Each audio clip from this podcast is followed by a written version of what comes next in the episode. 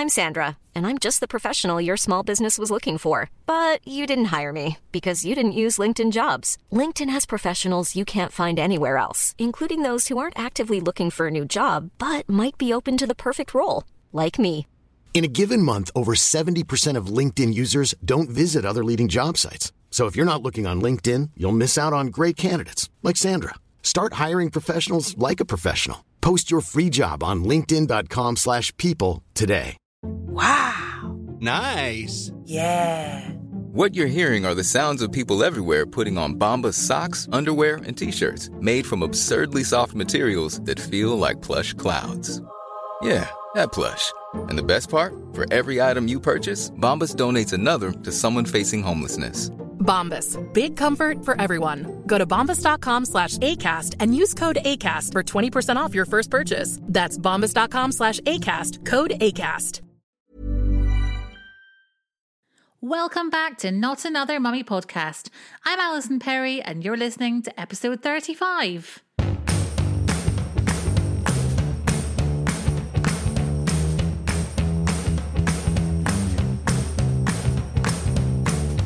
Today's guest is Rebecca Schiller, a mum of two and doula who is also chief executive of Birthrights, the human rights childbirth charity. In all that spare time that she must have, Rebecca has written a book, Your No Guilt Pregnancy Plan, and it covers the huge shifts happening in your relationships, your body, your work, and your emotional life during pregnancy. It's straight talking, easy to digest, and it's got lots of practical tools, tips, and real stories to help you make a flexible plan for pregnancy, birth, and life as a new mum. I'm currently 20 weeks pregnant, so I found it a really useful chat, but hopefully you'll find it interesting whether you're pregnant or not.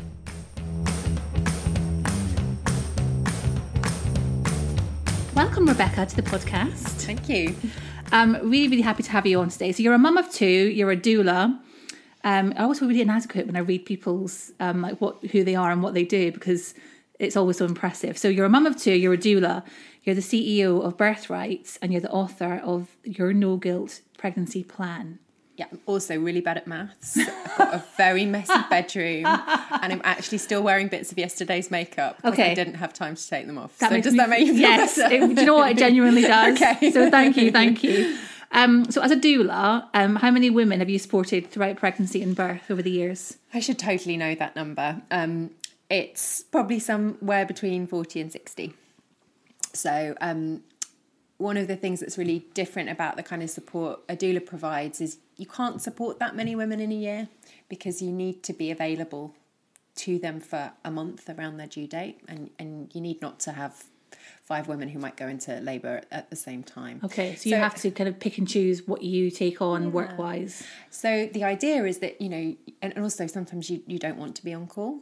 So being on call is just the most intense intense experience. You can't go that far from your house. You obviously can't have a drink. You need backup childcare twenty four hours a day. Like if my husband's away, I need to have someone staying in the house. So it's when I was working a lot as a doula in London, I did kind of um, do kind of 15 or so births a a year.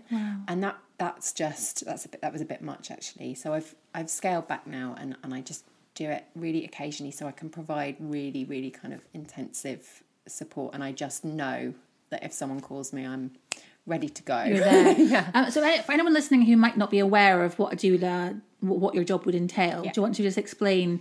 So if I was to, as, as a pregnant lady, Yeah. if I was to ring you up and say, I want to book you as my doula, what would you do for me? So, um, lots doulas work in different ways, and some doulas focus mainly on supporting women and their families through pregnancy, birth, and just those first, you know, few days afterwards. And some focus just on the postnatal period, which you know is coming in and doing everything from cooking to holding the baby while you sleep, but also being someone to listen. That's that's the role I think of any doula is is being um, a kind of non-judgmental uh, expert. Um, maybe expert's the wrong word. Experienced support. So I would meet you um, regularly through um, your pregnancy. Any questions you felt silly to ask anybody else. Um, we'd also do some work together on kind of hopes and fears and working out things around what a good birth and a good introduction to motherhood, if it was your first baby, look like, so that you felt really ready and prepared. Um, sometimes I go to appointments if someone's got a really you know having a, a difficult pregnancy or or they're finding it difficult to get the kind of right support just to be there often just as like a sort of comfort blanket in the corner or to say do you remember you were going to ask about that thing that you've now immediately forgotten because you've come into the room? Or to sometimes say, um, did you do you did you understand? Do you understand what's happening? Do you because it can be quite difficult when you're hearing these words for the first time. And then um, a doula will go on call for you um, two or three weeks before your estimated due date, so that you could call me when you felt that labour might be starting. We'd often stay in touch a bit by phone and text, usually saying, why don't you just pretend it's not happening and go for a walk? And then would usually come to your house and be with you in the kind of early bits of labour, um, helping you decide when to go to hospital, when to call the midwife if you're having a home birth, and to provide kind of whatever the gap is. Sometimes hmm. people's partners are really amazing physical support. They're saying all the right things. And actually, you just need someone to make tea and carry bags and remember to take the notes and that kind of thing. Or if actually that's the role your partner's doing, you need someone to breathe with you, and particularly those bits where labour goes up a gear and, and you might be struggling to remember what was helping you cope. That's the point when a doula can be really useful to kind of remind you of your coping techniques, suggest different positions. And then usually I would be there immediately afterwards, often like help people have a shower. Quite a lot of washing women's feet, which I find that's one of the things I really kind of like doing afterwards. You know, feet get a bit grubby often in birth and, and it, you're feeling a bit wobbly. So having someone that by this point you feel so comfortable with there to do that, make sure that you've um, you've had something to eat. If it's at home, change all the beds and, and help you a little bit with feeding, however you're going to feed your baby, from those kind of questions about that. And then come back a few times afterwards um, and be at the end of the phone for those questions that never feel urgent enough for a medical opinion, but the should the baby be feeding every hour or is every hour and a half all right? And I can't remember, you know, uh, how to, you know, find you know the the nappies that I need. I can't remember to put them on, or you know we're worried about sleep.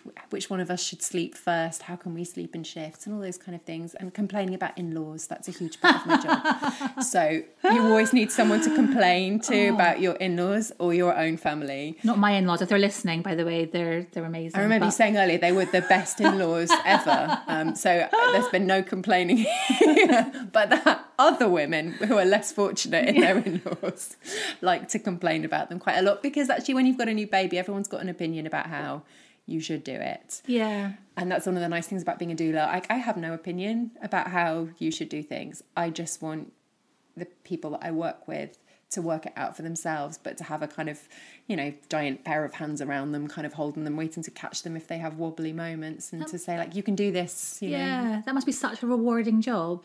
Like, Yeah. do you just feel like I'm the most amazing giving person in the world? I'm supporting all these women. like seriously, it must be amazing. It is amazing. It's a real it's a real um gift and I know people talk about it's an it's an honor to do but it really is an honor to be invited into those kind of really intimate moments and a responsibility not to kind of um abuse that privilege and, and, and influence people unduly and and it's really intense and you know sometimes people have really difficult journeys and you're on mm. that journey with them and and and it's it's not the kind of thing where it's important to have boundaries but actually those boundaries are pretty permeable especially when you're a parent yourself and you've been through it. So it's it's quite a it can be quite a draining mm, job but also incredibly rewarding. And I'm still in touch with so many of the women and families that I've supported over the years and some of them some of the the women that I have been their doula we realized at some point in the relationship like after this when we've sort of finished the professional bit we're obviously going to be friends and, nice. yeah and and that's that's really lovely as well Um, and you mentioned um, a, a minute ago, you mentioned the gap that exists, that you're kind of almost like filling that gap. Um, what's your take on the level of care that is available to women via the NHS at the moment? I think you know it. It can be patchy, um, and so you know the the other work that I I do running the charity. We're, we're very involved with NHS England and with midwives and doctors, and work really collaboratively with them. And I know how many incredible examples of care there are and how many wonderful services and innovative teams, you know, case loading women. But actually, it's really stretched. Um, and midwives and doctors are often working under really stressful conditions. There's lots of evidence that if, if you're not treated very well at work, you might not be able to offer the kind of compassionate, supportive care that you'd like to. And so women can find themselves left alone too much in labour or that they have very, very short appointments and, you know, it's just about weighing, measuring blood pressure, blood tests, and there's no space for someone who maybe has had a difficult birth before to say, I'm really worried about how this baby's going to come out this time.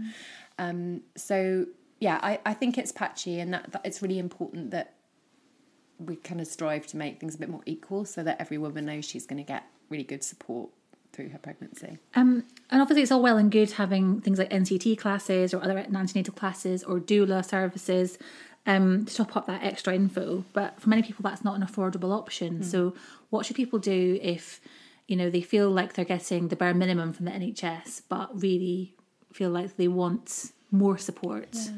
So there are. Um, there are doula schemes that are available, community doula schemes, um, and there are a couple of NHS trusts which are now kind of employing doulas on specific projects.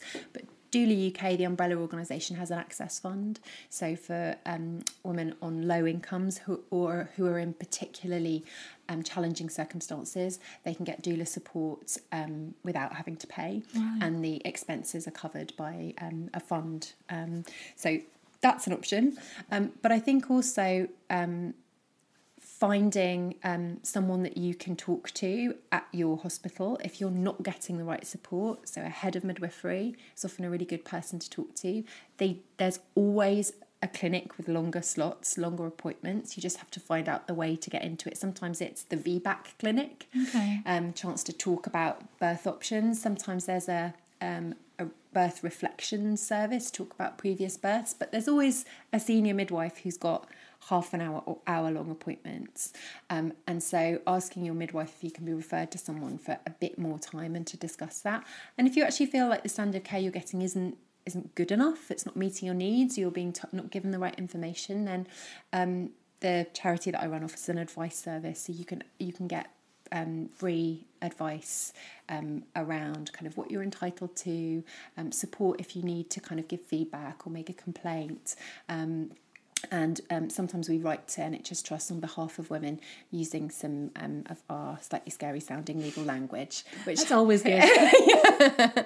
We have a sort of carrot and stick approach. You know, work really collaboratively with midwives and doctors. They're on our board, but actually sometimes it's important to um, talk to the trust in um, slightly scary terms that, that might get them to sit up and listen and think, actually, we can't withdraw this service or we can't insist that women do this. Um, it, it's not lawful. Yeah, so that charity is Birthrights, um, isn't it? Yes. T- tell me a bit about that and what your role is there. So the idea behind it, it was sort of a kitchen table idea. Um, between um, so uh, I met an amazing human rights barrister Elizabeth Prochaska who is now the legal director of the Equalities and Human Rights Commission. So she's really clever. Mm. um, and we have children exactly the same age. We lived at that point in the same part of London. And we met because she was she had supported some women who'd had the home birth service just arbitrarily withdrawn weeks before they were due to give birth. And she wrote to the trust explaining why this wasn't okay, and they immediately provided independent midwives to cover the women who weren't um, able to access that service and then reinstated the service. And she called me because I was a local doula and did I have anybody in, in this position? And I did. One of my clients who was really terrified of giving birth and she decided she could either have an elective cesarean or a home birth. And she spent a long time thinking about it and decided a home birth was what she wanted. And then a couple of weeks before her due date, they withdrew the service. It was too late to book an elective cesarean. Oh. She was terrified. And thanks to Elizabeth's support, she was provided with these brilliant independent midwives and had a really really positive experience. So we got to thinking and talking, and Elizabeth said, Actually, I'm starting to do more and more of this work. I think it should have a organisational home. I'm going to set up this charity. And so I came on board as um, sort of co chair with her. And it just sort of grew very quickly. We thought it would be a website and a couple of bits of advice, but quite quickly we were being asked to um, provide training to midwives and doctors. Um, so we do that now. That's a big part of our work. Um, going into NHS trusts, talking about how using human rights principles, the kind of soft values that really resonate with people because they're about treating individuals with respect and listening to them and making sure they're in charge of their decisions, about how those can improve care, but also, if necessary, how the legal framework um, insists that that's provided. So, as public servants, all midwives and doctors have an obligation to uphold their human rights duties, and sometimes they haven't been given very good training on that. So, we can explain to them what what those duties are, and they often then go back to their managers and say, you know, I'm, we're not working in an environment that allows us to uphold these obligations that we're, mm. you know, we are legally obliged to do. Yeah. So we we started doing training, and then we got interested in finding out more. So we now do research. So we we do research into what the barriers are to kind of safe, equal, non-discriminatory care. So we've been doing some research on disabled women's experiences in maternity care, and we're doing a project at the moment with a really amazing organisation called Birth Companions, who support women pregnant and having babies in prison, and also in um, women who are facing the most kind of severe and multiple interrelated disadvantages. So, women whose voices often aren't heard, who don't have the opportunity to feed into the way that maternity services are built. And so, we're working with some of some of those women who've used birth companion services um, to um, do some research and find out what, what the issues are, and then we can work out how, how we begin to solve them. And then we, we now do quite a bit of policy work, so we try and take all that learning from the training, from the advice we provide to women, from the research, and go back to the people making the big decisions about maternity care and say, actually, you have to have these women's voices in the mix. Yeah. You know, these are the issues, um, and don't just rely on us. Let's get the women that we're we're talking to into the room with you and, and, and allow them to be part of the decision making process. Um, so then we've got a small team of staff, um, and I um, I mean I always feel a bit uncomfortable saying I'm chief executive because I don't feel like a chief executive. I feel you know like a bit of an idiot most You're of the time. um, but but it, it it's you know it's my job to, to to run the organisation and to kind of you know, do some of the big meetings, speak to the media, and try and offer that kind of unbiased comment in the media that often doesn't exist when we talk about women and mothers and Yeah. women's bodies and their decisions. Yeah, that sounds incredible. Um, I'd like to just bring us back to the fact you've got a really messy house. You're wearing yesterday's makeup. Yeah. Just just Yeah. to kind of, you know, balance off Absolutely. all of that incredible work that you are doing with birthright. Yeah, um, you should you should see the state of the backs of my kitchen cupboards. I'm really grumpy quite a lot of the time. I'm really impatient. Great. Um, all good. Um, and you wrote recently for the pool. you mentioned that you are a bit of a spokesperson in the media. Um, from mothers and birth, but you wrote for the Pool recently um, about pregnancy and alcohol, didn't you? Yes. Um, and you spoke about how you disagree with the current government advice of avoiding alcohol altogether. You got a bit of a backlash for that, didn't you? Well, I've, it's not the first time I've spoken about alcohol, and so I was waiting for it. In fact, it was the first line of the piece in the pool said, you know, I, of anything I've ever written about, and I've, I write quite a lot about difficult topics, topics that other people find difficult, like abortion. Um, but the thing that really gets people going is the thought of a pregnant woman drinking alcohol. Why is that? It's really interesting, isn't it? so there, there did some research. There's a really interesting um, uh, academic group at, uh, in Kent who did some research, um, and they looked at a study about social attitudes towards sort of hated groups. And pregnant women who drink alcohol were more hated than fathers who abandon their children completely. Um, cr- various kinds of criminals, um, drug addicts. It's really interesting. So people have quite an irrational reaction to pregnant women drinking alcohol, and I feel like I don't disagree necessarily with with some of the guidance, but I disagree with the way that we've presented this picture that drinking alcohol in pregnancy is very dangerous and definitely harms your baby. And that if you do it, you must be irresponsible and a bad mother. I think that's reinforced by those terrible signs on the back of beer bottles with the pregnant woman with a cross through her Yeah. which enrages me.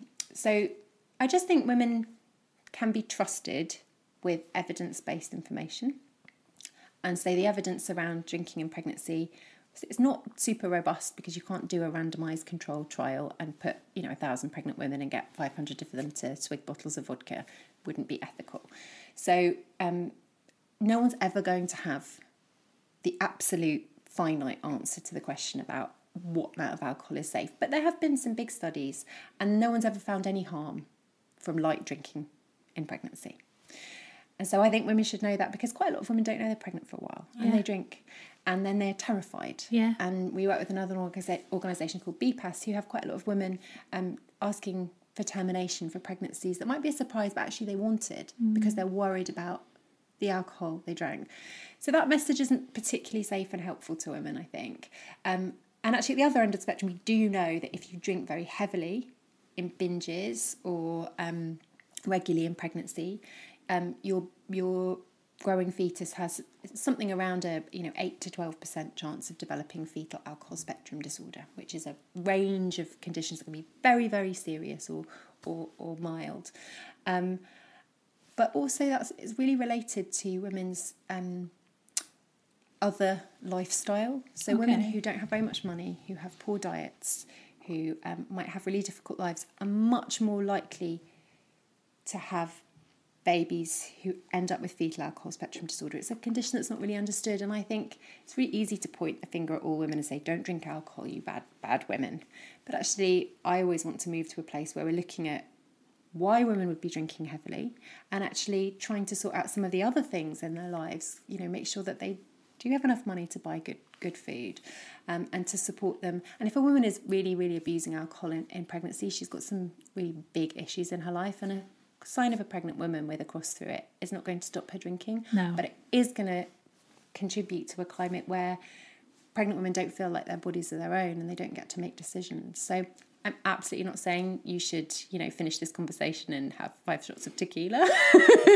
but but I, I, I think as a pregnant woman, you just deserve to have the information and the trust. Yeah. And that's, I think, what's important, trusting women to work things out and, and, and women make excellent decisions for their children, like the vast majority of the time. It's so true. Cool fact a crocodile can't stick out its tongue. Also, you can get health insurance for a month or just under a year in some states. United Healthcare short term insurance plans, underwritten by Golden Rule Insurance Company, offer flexible, budget friendly coverage for you. Learn more at uhone.com. Many of us have those stubborn pounds that seem impossible to lose, no matter how good we eat or how hard we work out. My solution is PlushCare. PlushCare is a leading telehealth provider with doctors who are there for you day and night to partner with you in your weight loss journey. They can prescribe FDA-approved weight loss medications like Wegovy and Zepbound for those who qualify. Plus, they accept most insurance plans. To get started, visit plushcare.com slash weight loss. That's plushcare.com slash weight loss. Today's episode of Not Another Mummy podcast is sponsored by Nurofen for Children Fever Smart, a brand new, innovative way to monitor your little one's temperature. Fever Smart has a silicone adhesive patch which you stick under your child's armpit and which sends information about their temperature to a connected smart device once a minute, which means that you can monitor their temperature from the app on your smartphone without waking them up. It is so clever. I don't know about you, but when my daughter has a fever, it can be pretty stressful, even more so when she was a baby. I remember setting my alarm every couple of hours through the night to take her temperature. We put one of those in ear thermometers, which beeps and would, of course, wake her up. Fever Smart makes things so much easier because I can check her temperature without even leaving my own bed. Fever Smart is priced at $84.99 and available now from Boots, Amazon, and at nurofen4children.co.uk slash feversmart, where you can currently get 30% off until August the 4th with the code FeverSmart Not Another Mummy Blogger 30. That's FeverSmart Not Another Mummy Blogger 30. So go and check it out, and when you do, remember always read the instructions. And thank you again to Nurofen for Children Fever Smart for supporting the podcast. Um, okay, so your book, your no guilt pregnancy plan. Um, what made you want to write it? Because you're obviously doing quite a, a lot as it is to support pregnant women and mothers. So what made you think we need this book? yeah, I just wasn't tired enough, so I thought I should do something else. Um, I really found that um, there wasn't anything which prepared women for the experience of transitioning from not being a mother to being a mother, which is can be such a profound thing that it affects so many parts of your life, um, and pre- pregnancy and birth preparation tends to focus very much on what you should be doing and what you should be eating and what you will be feeling in quite a rigid way. And then often quite a goal orientated birth type of preparation. And i felt there's so much missing in that. You know we know that mental health is so important um, in pregnancy and birth. It's the time in your life when you are most likely to have mental illness um, either be triggered for the first time or um, to something that you've had before to, to start again. And why isn't that talked about much? I mean, we, we talk so much about postnatal depression, Yeah. but we don't talk about antenatal depression. It's really, it feels like it's not a subject that is talked about much. Why is that? I don't know the answer to that question, but I think we're still really weird about pregnant women. I mean, I think society has a really strange relationship with women in general and women's bodies, and there's something about pregnancy that that really makes women feel um, quite othered from the rest rest of the world, Yeah. and we don't sort of deal with their issues. And I, I, I know we, there could be, I could write a whole, I could spend years researching that. I'm sure it's got you know lots to do with with sort of historical attitudes and and also fear and worry and um but but the yeah we don't talk about those things enough and we also don't we're not very good at having complicated conversations around motherhood so we're very good at having we know about postnatal depression so that ticks the mental health box. But actually women are all different and i'd like to move to a point where we have, can have conversations where we can accept we do things differently and that we have different experiences and that's really valued and i think part of talking about antenatal depression is is is part of that saying you know some women do have that Well, you've said in, in the book that one in 10 women experience mental health issues that start during pregnancy. That's huge. Yeah. Considering we're not talking about it, Yeah. that's a lot of women experiencing something they feel isn't part of the conversation. absolutely and one in five women will have a, a mental health issue start in the perinatal period so during pregnancy birth and afterwards. So that's a huge number of women. If you think it's over 600,000 women who give birth in England every year Yeah. you know that's masses and masses. But mental health is still a conversation that people um, find difficult to have um, and um, and, and conversations about women are still difficult to have and pregnant women. So it's it's not surprising it's taking us a while to get there. And I suppose I wanted to write something that felt like it would be useful for as many women as possible. Ideally I would like every single woman no matter her circumstances no matter how many babies she's had to recognize herself in the book and find something in there that, that's useful. And to to begin to turn thinking not just to what you need to buy and having the perfect birth but actually some of the difficult things around your relationships with your partner your sex life your work life how it might change how you feel about your family your own parents and those kind of things those big things that have an impact on our well-being but nobody talks about them because they're just too difficult aren't Yeah, they yeah, no. Um, and why do you think guilt plays such a large part in pregnancy and motherhood? Well, I think it kind of goes back to this, the things we were talking about with the alcohol question. So um, there's a kind of culture around just not really trusting pregnant women and having an opinion about what they do. And it sort of feels like the world thinks that it has a stake in this future baby, that this is the future, and that therefore everybody should be entitled. Yeah, have- that's so true. You know, everyone wants to tell you what you should do, what you shouldn't do, give you that piece of advice that Yeah. might just make your your baby the best baby ever. Mm. Um, so you're you're on a losing streak because you're never gonna you're never gonna achieve all those things, and and you're never gonna agree with everybody, and you're gonna do things differently. And there's always somebody, whatever you do. Some of the things I found really interesting. You know, I had particular experiences. I made particular choices, and I found that not everybody was okay with me. I had my kids at home, and I, I had various bumpy breastfeeding journeys, but I ended up breastfeeding them for a long time, and people were definitely judgmental about that. People always have an opinion about breastfeeding, don't Oh they? yeah, yeah. but also, people are just as judgmental if you make completely the opposite choice. Oh, yeah. So it's impossible to make a choice Yeah. that someone doesn't think is the wrong choice. So you end up feeling guilty whatever you do and i think just trying to take that out and, and, and, be honest about that and and to take the power away from from the rest of the world's opinion and to make sure that women know that actually the only thing that matters is what what feels right to them and they will screw it up Yeah. and that's fine because we all screw it up regularly. Do you think that that there is some sort of level of guilt that mothers feel that fathers don't? Um, is, is there some kind of biological connection that you have with this child that means that not only are you trying to make the right decisions for yourself and perhaps feeling guilty about those, but also for the first time, if it's your first child, for the first time ever, you are responsible for this other human being. And You've got absolutely. So the experience of becoming a parent as a woman, if you've got, if you are the pregnant woman, is a is a different one to to um to your partner. You have this baby inside you, and what you do, and you know, an experience has an has an impact. Um, often less of an impact than we might be be concerned about, but it, it does. So absolutely, pregnancy comes with this extra level of responsibility. Um, and that you know almost all women are absolutely capable of meeting.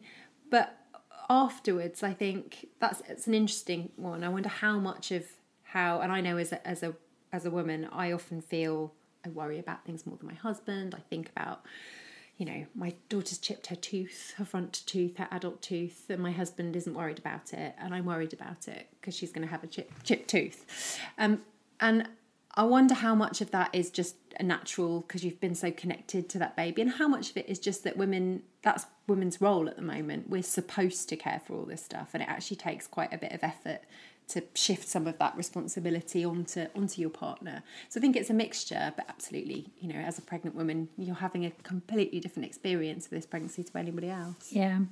Um, okay, so we talked a bit about um, the partner, and you mentioned earlier on that sometimes as a doula, you step in and do things that the partner perhaps isn't. Um, yeah, how important is the non-pregnant partner's role during pregnancy? Um, you know, are there things that they could be doing that the you know someone listening could be encouraging them to do? But also, is there is there like an extra level of patience that the pregnant person could be having? I find myself getting really frustrated with my husband. So I'm 20 weeks pregnant at the moment, um, and I find myself getting really annoyed that I'm the one who's like whole life has had to alter. It's so unreasonable. It's such an unreasonable annoyance to have.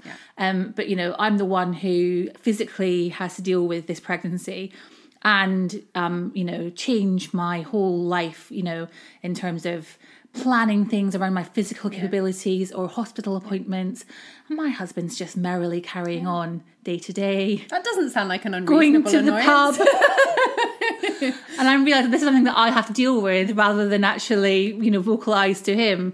Um, you know, so on both sides, are there things that we could be doing relationship wise to have a smooth journey through pregnancy? I mean, I think those conversations are really important, and people will have them differently in different relationships. But I, I feel like it's just should be okay for, and, and actually is really important for couples to make space to talk about the emotional impact of pregnancy.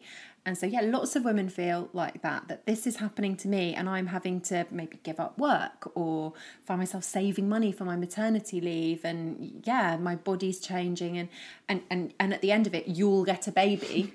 And I'll get a baby too, but I'll also get loads of stretch marks and, Yeah. you know, my pelvic floor will be weak. And your hormones are all over the place. So talk about it. And yeah, as a partner, you know, it would be nice if, if you could think think of ways to make make things easier. And you know, are there sacrifices you need your partner to make so that you feel, you know, do you need them not to go to the pub?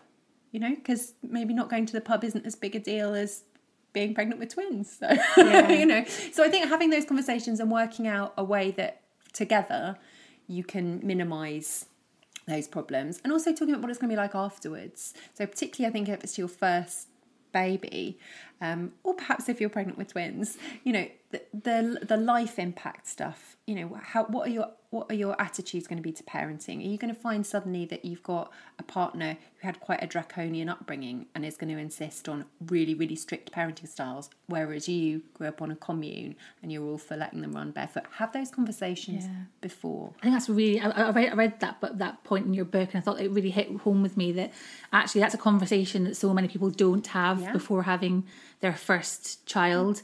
Is how is parenting styles, and you, and you don't want to have that conversation in the middle of. You, you don't want to end up having an argument because you're both disagreeing over some because you're tired and because you're tired Yeah. and and you've now done it differently and you're sort of undermining each other you know i think making we're not good at you know we're not encouraged necessarily to have those open conversations in relationships and if your partner's a man you know they haven't been encouraged for their whole lives to have those open conversations but i've put some tips in the book about how to start those conversations. And I think that's it. And I think also partners can feel like they can't contribute, that there's mm. nothing they can do, particularly in labour and birth. And there's so much they can do. You know, this is the person who knows you best, who usually loves you the most, and who you love. They are the ultimate person to support you through this um, in, in the different ways that your relationship, you know, will, will make that happen.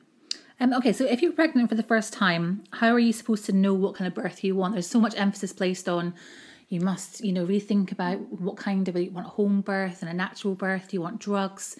Um, you know, how do you feel about C sections? You know, all there's so many options available to us these days. Um, how how are you supposed to know what what is right for you? So, I mean, no one's ever going to know in advance what's going to be perfect. So you've just got to make the best stab at it, I think. Um, and one of the exercises I've put in the book is about working out what relaxes you and what stresses you. So instead of starting with, do I want a home birth? You start with, as a person, what kind of environments, what kind of sounds, smells, people, what do I do if I have period pain? What do I do? Do I want to take loads of painkillers and have loads of support around me, or am I the kind of person that goes into the bath, shuts the door, and wants everyone to leave me alone? That gives you really helpful information about what the way that you react to situations, and it also helps you with choosing your birth partner. If on the stress list it's, you know, my husband does this, my husband does that, my mother does this. If they're on the stress like maybe they don't, maybe they're not the right people to support you. Yeah. So I start with that rather than starting with these decisions that you've never had the experience of, you have no idea about. Start with you and what you know about you, and and then use that to begin the basis of a conversation with your with your midwife about your particular situation and what's recommended, and then that then that gives you a basis. Um, and some women make decisions to have a different birth from the one that's recommended, and, and, and some feel very comfortable with with the plan that's recommended. But you start with yourself and what you know about yourself because you actually have so much more expertise and information about you than you do about um, cesarean rates in your local hospital. And i think that's the way to look at it. And also making a birth plan that is that has a plan b and a plan c and working out so we've got this uh, thing that I always do with people that I'm working with, where you work out in a couple of sentences what a good birth means to you, aside from where it happens, aside from, you know, the type of birth it ends up being. And that's usually about people being kind to you and listening to you and giving you information. And you can make that happen wherever. And so the idea is to you know, have a birth plan that can flex if circumstances flex, if you decide it's time to change your mind, but you still come out of that feeling um, like you've had um, uh, the best birth that you can have had in, in those experience, you know, in that in, in that context. And how do you get that? How, how would you suggest someone gets that balance between listening to medical professionals and listening to their gut instinct and having the confidence to speak up for themselves and say, This is what I want? So say if they're in the throes of labour Yeah. and you have a midwife or someone standing over you saying, This is what we're going to do. Even if it's something as simple as, you know, um, someone's giving birth lying on their back and they know their instinct is to get up and they've got a midwife saying to them no you need to stay you know where you are Yeah. how do you get that balance So I think it's important to know what what your rights are, um, and um, there's a whole load of fact sheets on the Birthrights website, and I've distilled them down in the book. So it's just powerful to know that that if anybody tells you you have to lie down, you don't have to lie down. So that's a good place to start.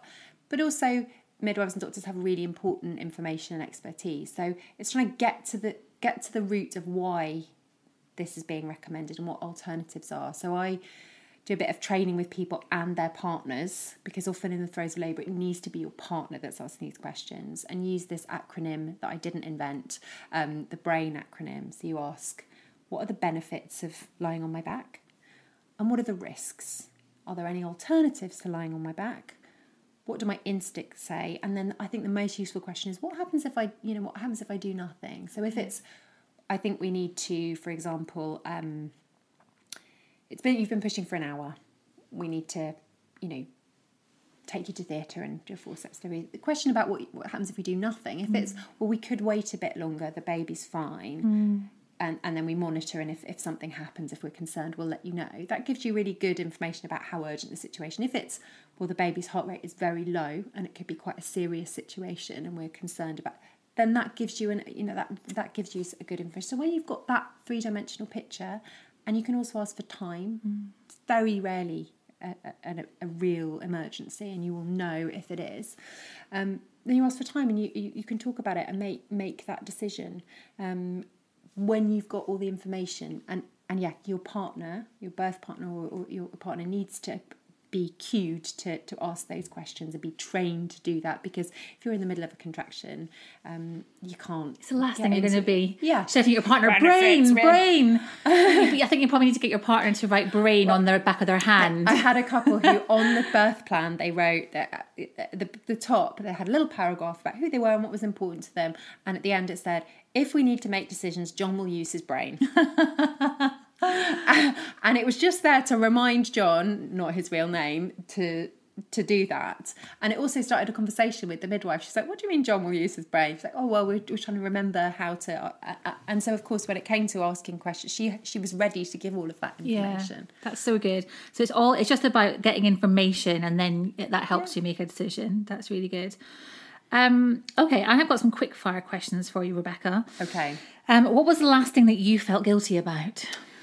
I feel guilty this week because I'm really busy and I'm hardly seeing my children mm. and I didn't mm. get to go to my daughter's guitar assembly. Oh no. And she is performing it again. Oh good. But I did get a slightly I don't know, passive aggressive message from the guitar teacher, which was probably a lovely message, but I was feeling guilty. You so read I into interpreted it. it as you bad mother you. so yeah, trying to put that in a box. Yeah, that's the worst thing. But you know, we've all been there. I, I had to miss my daughter's last assembly um, and yeah, she really wasn't impressed. She wasn't happy no. that work came before her assembly, but it happens sometimes, it doesn't does. it? No, no one, no one has got got this hundred percent of the time. Um, it's just a balance, um, and it teaches kids good le- good lessons about life. Sure does. yeah, it's really good for them to learn about disappointment. Absolutely, that's an that's a part of life. We're just preparing them. I love it. And what was the last book that you read? Um, I've been reading this really amazing book by Allan Jenkins of the Observer Food Magazine about his incredible life growing up um, in care and as a foster child and learning to garden. And then um, I'm recently got into gardening and, and he, he flits between parts of his past life and also his his present life on, on an allotment in London and it's extraordinary. Mm. Um, it mm. does make you cry. I cried within about three seconds of opening the book. I was full on in, in tears because it's really it's really really amazing. Sounds really moving. Um, okay, what's been your most embarrassing parenting moment? Uh, accidentally getting my uh, then three year old daughter drunk at a private view and her weeing on a sculpture. Tell me, how did this happen? Um, my husband makes films about artists in the art world, so we'd gone to a private view. We didn't realise it was quite such a sort of sit down lunch affair with speeches. So we'd okay. taken the, the child, yeah, who started coughing during all the speeches. So um, I was very, I knew we weren't quite welcome with her, so I took her to the back and just force fed her two glasses of orange juice, which it turns out wasn't orange juice, it was something like vodka and orange juice. and then she got quite leery, um, and I worked out what had happened and gave her lots of water. And she went out into the, into the foyer where there was this amazing bead sculpture and um, weed on it. So, yeah at least, I mean, as, as horrifying as that must have been, it will give you an insight into what she'll be like when she is, you know, 17, 18. Yeah, she's never being allowed to drink. it's never, it's never happening. She was fine. She just drank lots of water oh and had a sleep, and she was okay. But I now do check that innocuous glasses of orange juice aren't actually spiked yes. with, with, vodka. Yeah. Give them to my children. That's a good one to bring up on her wedding day or her 18th birthday party. Yeah, or, or on a podcast that's going to be broadcast to, to, people. She'll thank me for that. It's always good. um, Rebecca, thank you so much for being my guest today. It has been so lovely to talk to you. Um, I could go on for hours, but I won't.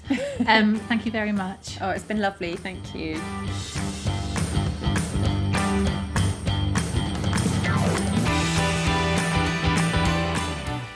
Thanks to Rebecca, and thank you as always to you for tuning in. I hope you enjoyed this one. Please head over to iTunes and rate, subscribe, and review the podcast, and I'll catch up with you next week.